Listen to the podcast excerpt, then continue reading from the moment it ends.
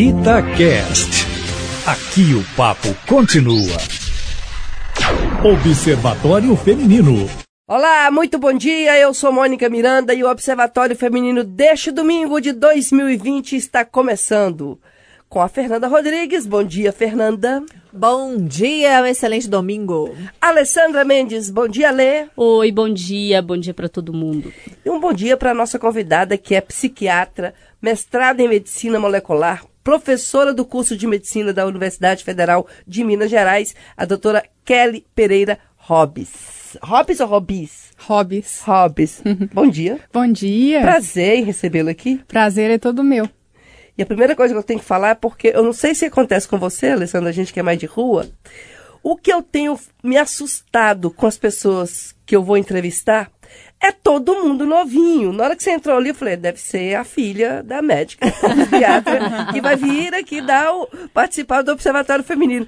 É muita. A juventude, assim. Acontece tá... muito comigo. Nossa. Bate uma realidade pesada. Você olha pra pessoa e fala, nossa, pessoa. Não, e isso é de uns cinco anos pra cá, fala, sabe? Tá impressionante. Você vai fazer entrevista com um médico, com um advogado, sabe? Qualquer área. Expoentes na é. área são todos muito novos. Isso é super legal, né? Muito legal, muito legal. O que, que a maquiagem não esconde, né? Não, não vem não, viu, Kelly? É. Vem não. não. Não vem humilhar, não, porque a gente já, já está.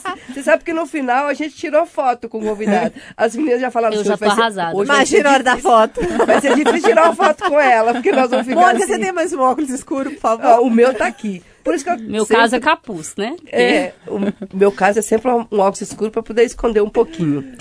Então, nós estamos em 2020, ano novo começando, e muita gente já começa a traçar metas. Só que nós sabemos também que as metas traçadas em 2019 acabaram por frustrar muita gente, porque elas, as metas, não foram cumpridas. Então, qual seria a saída?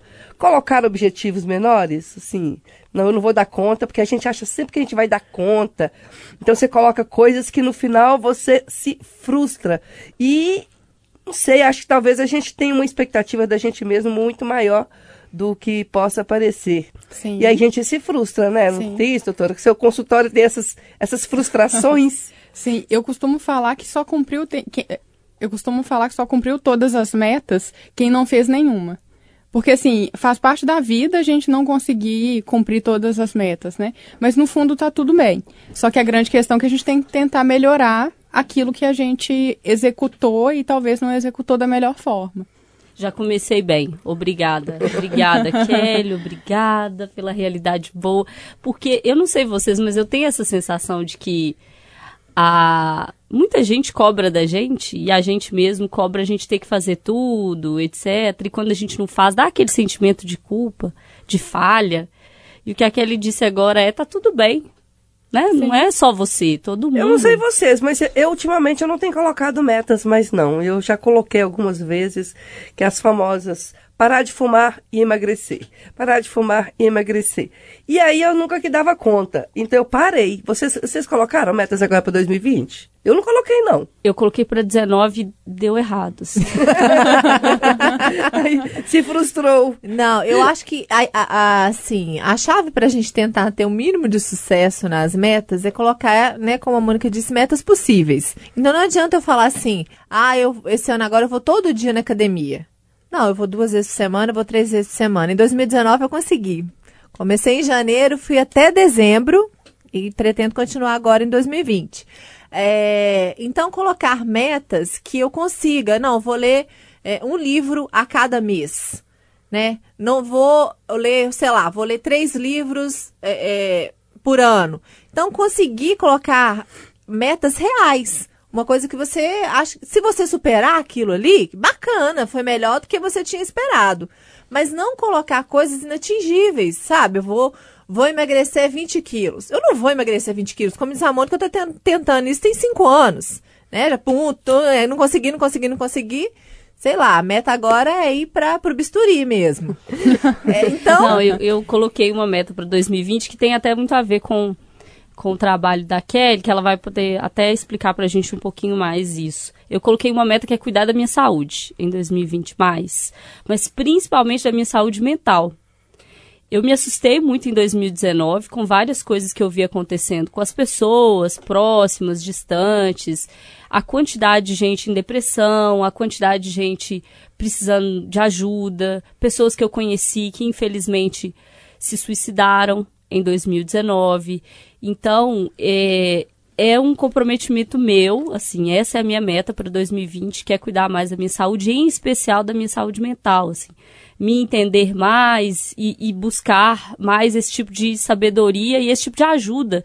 Porque eu acho que a gente fica protelando várias coisas e procurando resolver várias coisas e esquece do básico, né? Que é a saúde da gente. Eu não sei a sua percepção, Kelly, mas eu acho que em 2019 a gente deu uma degringolada no lado aí da saúde mental. Acho que por polarização, por briga, por diversas coisas, perdemos o tom. Sim, é, a sociedade enquanto um meio de suporte, ela talvez seja um elemento fundamental para a saúde mental, né? E muitas famílias brigaram muito, as pessoas se separaram e com certeza isso gera uma sensação de instabilidade e que com certeza pode trazer piora da saúde mental de modo geral.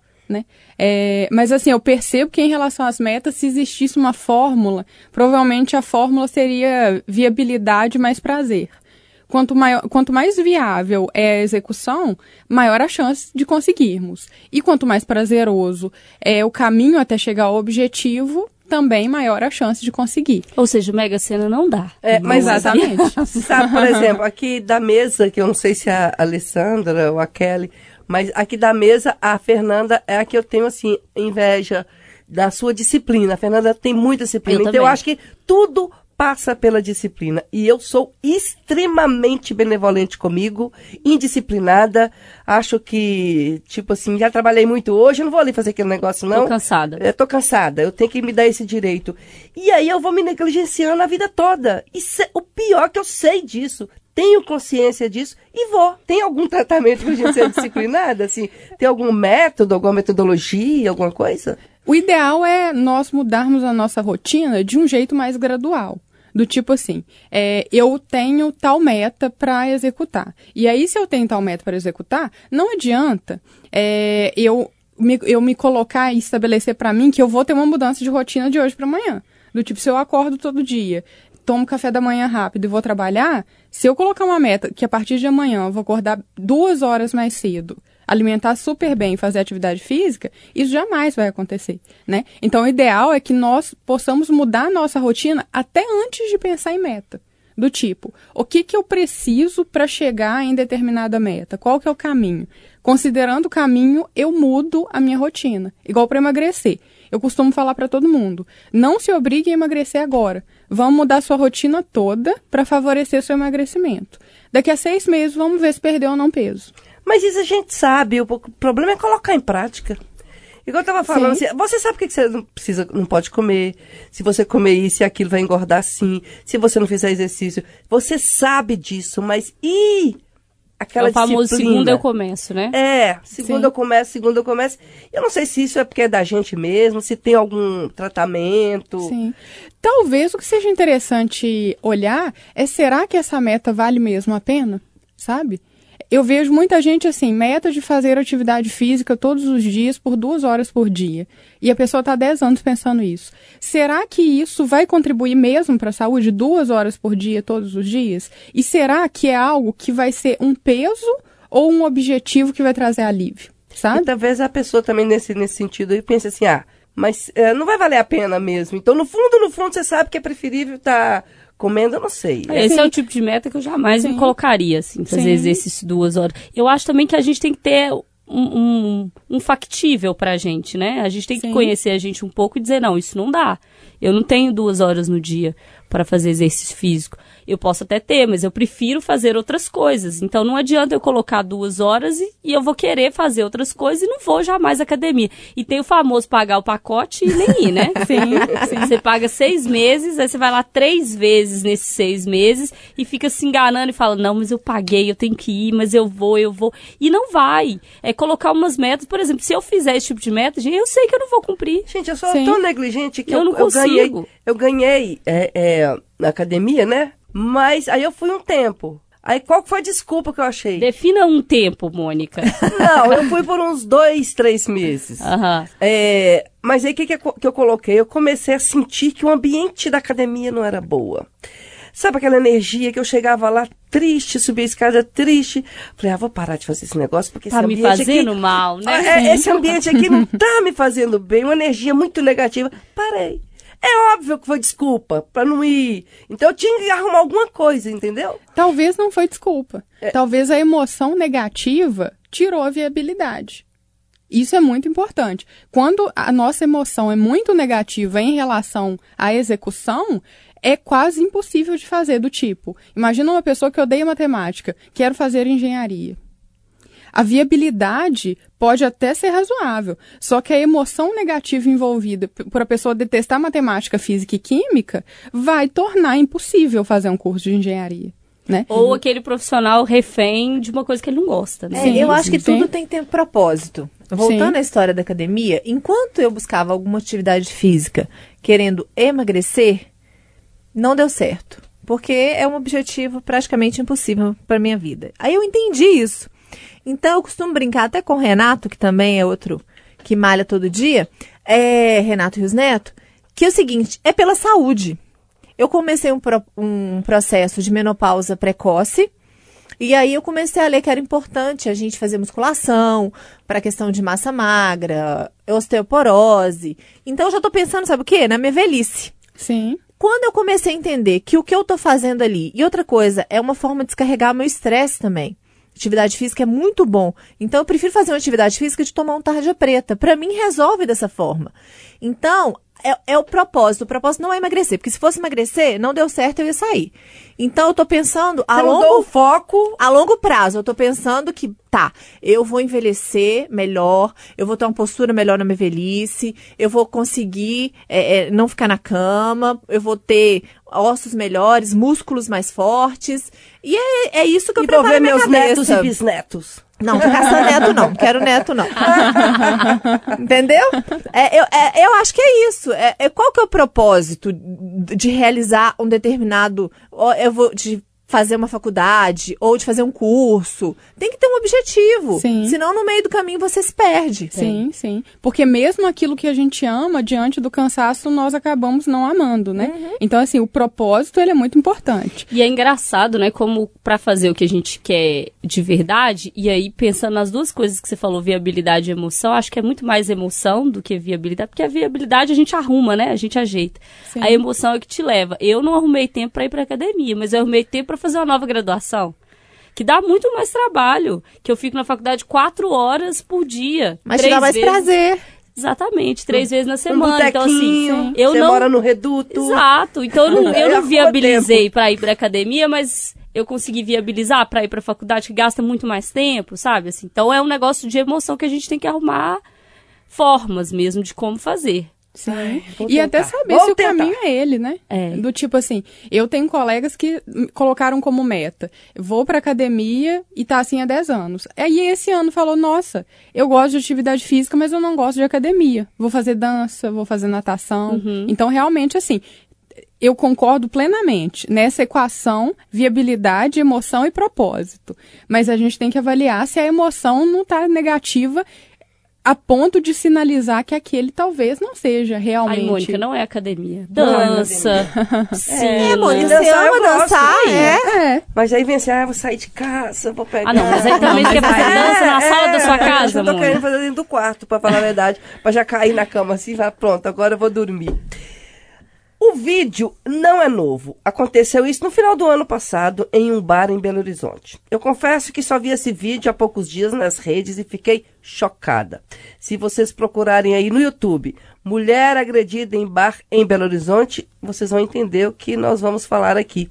As imagens das câmeras de segurança mostram a vítima de 29 anos sendo empurrada, jogada no chão e ainda leva um soco de um homem bem maior do que ela. Olha o que aconteceu. Ela chegou nesse bar com o pai. Lá fora, ela pediu o garçom colocar uma mesa lá e tinha uma outra mesa com quatro homens. Só que os quatro homens não queriam que fosse colocada a mesa dela com o pai ali próximo. E aí começou uma discussão. Ela entrou para dentro do bar, os caras entraram também, e aí começou uma agressão. Mas uma agressão, se vocês colocarem aí no YouTube, vocês vão ver. O pai lá fora, coitado, não sabia de nada. Ela até chegou a peitar um homem. E o que, que aconteceu no vídeo que eu fiquei assim, embasbacada? Tem nove homens dentro do bar. Dois que são funcionários encostados no balcão, assim com a mão no queixo, olhando a agressão.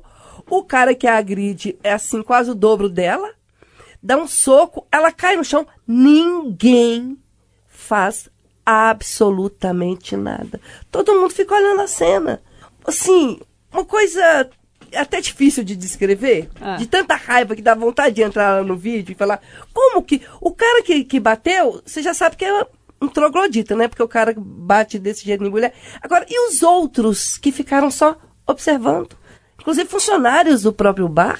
É, a gente viu nesse ano que passou também, Mônica. Teve no shopping Vou também. pegar por esse ponto da reação das pessoas. É, o avião que caiu aqui no Carlos Prates, é, as pessoas. Tem vídeos que mostram a- as vítimas no chão, assim, vivas, algumas agonizando, e as pessoas filmando. Sabe assim? A dois metros de distância, sacaram o celular e começaram a filmar.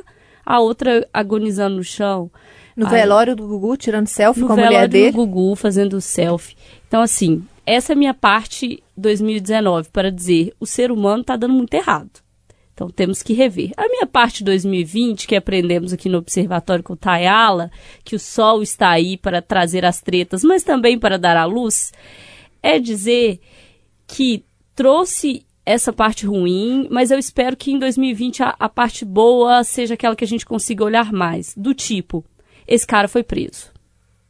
Então não se admite mais esse tipo de comportamento. Por mais que as pessoas ao redor tenham que fazer alguma coisa e não façam, as autoridades fizeram. A gente teve o caso do Ngapé, do jogador de, de vôlei francês, que deu um tapa na bunda de uma mulher numa boate e ele foi preso. Teve que pagar fiança para sair. Ainda tem os absurdos acontecendo, tem os absurdos das reações das pessoas que poderiam fazer alguma coisa e não fazem, mas eu quero, é, esse ano, me permitir olhar um pouco O copo cheio. por esse lado de que, ok, os problemas estão aí, mas estamos reagindo a eles melhor do que a gente reagiria antes. Eu não sei se um caso como esse acontecesse do bar há 10 anos, se esse rapaz seria preso, ou se as pessoas vissem Se as imagens. Exatamente. Ou do Ngapé, um jogador de vôlei, milionário, astro francês. Ele seria preso, levado para Nelson Hungria? Acredito que não, há 10 anos, 15 anos. Então, assim, os problemas estão aí, mas eu acho que a gente tem que focar um pouco na nossa capacidade de tratar eles melhor. É óbvio que tratar é tratar a causa, né? É muito mais do que só tratar a consequência do pós-problema. Mas, não sei. É, mas Tô eu vou, nessa, eu vou nessa linha sua, sabe? Que eu acho, quando as pessoas falam, igual você falou assim, é, o ser humano é algo que não deu certo. Eu até costumo usar também essa, essa frase em determinados momentos, mas quando eu penso muito, eu acho que a gente evoluiu muito para melhor, sim. É, é, o ser, é claro que tem aqueles ainda que são terríveis, mas eu acho que o ser humano, ao longo da, da história da humanidade, se você vê, né? é, pegando aquela coisa bem grotesca de que as mulheres eram puxadas pelo cabelo nos homens da caverna, as mulheres na Idade Média, as mulheres que nada podiam fazer, os maridos eram escolhidos, não podiam nem sair de casa. Na China, que hoje mudou isso, mas lá as, nasceu mulher, joga no rio. E eu acho que o ser humano veio que melhorando ao longo da humanidade, inclusive né, em termos de, de crescimento pessoal. Eu penso assim, a ciência melhorou pra caramba, a gente hoje vive muito mais, a gente tem um, um certo discernimento, porque antes era ignorância pura. Hoje você tem conhecimento. Aí cabe àquele que tem o conhecimento continuar bruto e aqueles que estão, né, é, é, melhorando. E cada vez eu acho que vai melhorar mais, porque são as crianças cristais que estão por aí, né? Nascendo desde 2010, 1998, que são pessoas mais. Tá vendo a Kelly aqui? Novinha já tá. já tá no mundo aí ajudando e construindo, né, Kelly? Sim, sim. É, na verdade, assim, os problemas são novos, né? O mundo mudou, surgiram novos problemas e se resolveram outros, né? É, a população mais jovem é diferente da nossa geração. Mas ao mesmo tempo também é uma população talvez mais corajosa, que aceita mais desafios também, né? Então, assim, são novos problemas. Trocamos o problema. Para uma nova sociedade, É, né? Que exatamente. inclusive trata eles diferente. Eu, eu vejo essa, essa nova geração que está vindo, eu tenho um certo receio. Não sei se é preconceito, é, mas eu falo até para não generalizar, falo mais pela juventude que eu convivo. É, e os adolescentes que estão aí, até as pessoas muito mais jovens, é, filhos, eu fico pensando que eu fui de uma geração que lutou muito pela independência, com responsabilidade, e a gente assumia vários riscos, mas era muito responsável, né? A gente queria, eh, tinha muito medo do fracasso, eh, queria muito eh, servir, realizar. E hoje a geração é diferente. Eles estão, na minha concepção, eles estão muito mais sonhadores, desbravadores, né? Eles querem viajar, eles querem, não tem muita raiz. E eu fico é, um pouco angustiada, assim, o meu marido que costuma brincar, às vezes, quando ele vê uma adolescente atravessando a rua com fone de ouvido, totalmente, eu falo, meu Deus, essa pessoa um dia vai me operar no hospital. E ele fica assim.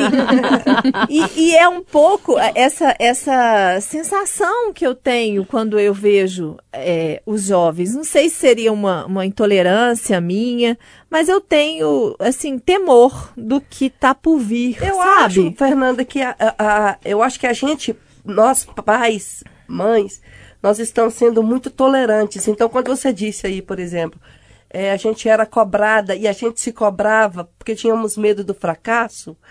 Hoje, eu, por exemplo, quando eu não passei no primeiro vestibular, minha mãe queria me dar um- uma, uma surra, porque eu não passei, ela não admitia e brigou comigo e tal. Meu filho não passou no, no, no Enem, eu, ô coitado, ô querido. Você entendeu? Então a gente está tratando diferente, com medo do, do menino ficar com problema. É. Não, coitado, mas é porque pai, eu sou separada do pai dele, vai ver que isso influenciou. É, isso- você fica tentando entender demais. Ô, Mônica, mas eu- isso eu não tô querendo dizer que tá sendo fácil para eles. Até a doutora Kelly, né, pode até falar de experiência de consultório mesmo, mas eu ouço depoimentos de jovens com crise de ansiedade, que é uma coisa absurda, sabe? Do nada, eu tenho certeza que eu- eles têm certeza que vão morrer, dá falta de ar, formigamento, e, e é um desespero, a ponto de você ter que correr com aquela pessoa para o hospital, fazer um eletro, para comprovar que é realmente nossa não está acontecendo nada. É, a De repente eles estão querendo ser cobrados e a gente não está cobrando. é, eu não sei, eu não, eu não consigo descobrir o que é, mas assim, tá muito comum ouvir falar de jovens e adolescentes já com algum tipo de transtorno, de ansiedade, depressão. E o aumento Então, de suicídio entre os de jovens. no mundo, suicídio. Então, né, não doutora? querendo dizer que tá fácil pra eles também, não. Mas não sei, tá faltando um encaixe nesse meio aí entre a gente mais velha e essa geração que tá vindo aí. Sim. Eu acho que a sociedade mudou muito rápido. E eu acho que essa rapidez, ela impactou em quem era novinho e até na nossa vida mesmo, assim, né? De fato, é, no Brasil houve um aumento de tentativas de suicídio. De toda forma, os transtornos infantis, na verdade, os transtornos psiquiátricos começam mesmo na infância. 80% começa na infância e, e quem tem hoje já teve quando era criança, provavelmente, né? É, mas de toda forma, eu acredito assim que é, houve uma mudança muito grande da década de 90, principalmente para cá, e eu acredito que tenha muito a ver com a mudança de configuração até familiar, mudança de exposição à tecnologia, que a gente sabe assim que as crianças na década de 90 foram extremamente expostas à tecnologia e estão sendo até hoje. Só hoje que a gente conseguiu saber o resultado disso que parece que a exposição extrema à tecnologia desgasta o sistema de recompensa e aumenta o risco de depressão e ansiedade. Ninguém sabia quando chegou o celular, quando eu tinha 12 anos, que isso iria acontecer. Né? É, e na verdade, assim, eu acho que nós estamos colhendo frutos daquilo que a gente nem sabia se deveria ter plantado ou não. Uhum, E ninguém tô- sabia o que, que, que Sim, daria, ninguém né? sabia o O resultado. que você falou é, afetar o sistema de recompensa, não sei se é bem isso, mas o que eu, que eu percebo dessa nova geração é uma dificuldade muito grande em trabalhar com não. Ao Sim. mesmo tempo em que eles são muito sonhadores, muito desbravadores, querem viajar, resolver problemas, é, desconhecerem o mundo e tal, ao mesmo tempo eles trabalham com muita dificuldade com não. que é, não, você não vai, não, não deu certo, não, não dá para você fazer isso, não, não temos dinheiro para isso, não temos.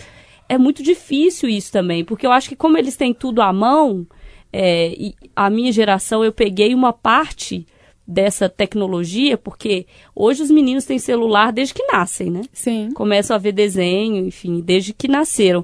Eu tive celular e eu já estava quase no ensino médio. E daqueles tijolões, assim, que não tinha mensagem instantânea. O celular servia para ligar. Sim. É para minha mãe me localizar Telefone onde eu móvel, tava. ponto. É, era para minha mãe me localizar onde eu tava. Inclusive, eu nem queria ter celular, porque eu não queria que minha mãe me localizasse onde eu tava, que era muito mais legal o orelhão, né? O telefone da casa da amiga, que você dava uma sumida ali nesse meio tempo, que te dava um senso de responsabilidade, porque Sim. sua mãe não te achava onde você estivesse qualquer hora, então você tinha que ser um pouco responsável pelo que, que você está fazendo.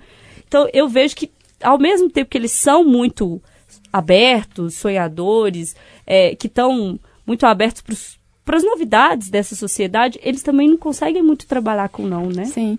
Eu acho que é um treinamento emocional ao qual eles não foram submetidos que não dá para achar um culpado.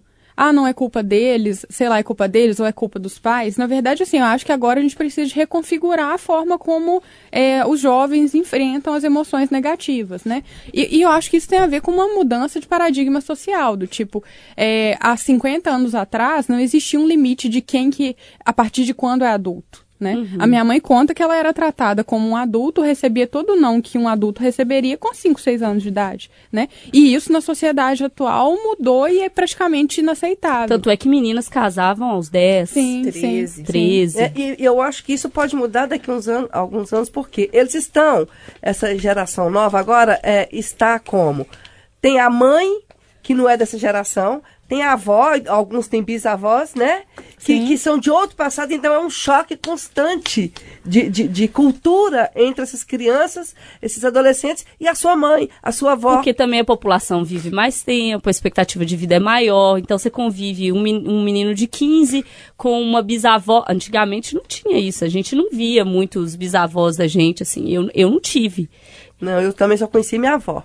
Eu conheci uma avó só, inclusive, Sim. assim, porque morria-se muito mais cedo também. Sim. Tem, tem todo um, um contexto envolvido aí. O que, que vai dar esse caldo, não sabemos. Sim. Né? Eu acho que a humanidade ela sempre viveu sob a ótica do tentativa e erro, né? Sempre foi o imprevisível, que nada estava sob controle. E eu acho que agora a gente está assistindo isso mais porque a gente tem mais acesso à informação, né? Mas eu acho que faz parte da vida. Eu só fico pensando o seguinte, daqui 10 anos ouvir um observatório feminino e daqui 10 anos o que que está acontecendo no mundo? Você fala assim, nossa, olha o que, que a gente estava falando. A gente não sabia do que estava por vir. É. Se a gente ouve algo antes da, da internet, por exemplo, Nossa senhora. era inimaginável conversar tem- com a pessoa em vídeo do outro lado do planeta. Eu, né? eu tenho certeza, claro que eu não vou estar aqui para ver, mas que vai chegar a era da gente desintegrar no local e integrar em outro. Isso é, tenho certeza absoluta. Como eu vou reencarnar, aí eu- vai acontecer isso comigo. Entendi. Vocês entenderam, né? Nós estamos terminando o Observatório Feminino deste domingo. Recebemos hoje a psiquiatra, mestrada em medicina molecular, professora do curso de medicina da Universidade Federal de Minas Gerais, a doutora Kelly Pereira Hobbes. Doutora, muito obrigada pela sua participação aqui. Eu que agradeço. Também achei maravilhoso.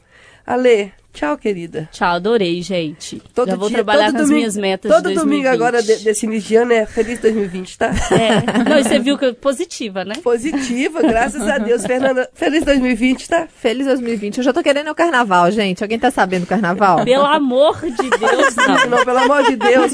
Ouvintes, feliz 2020 de novo. Um beijo, até domingo que vem. Tchau.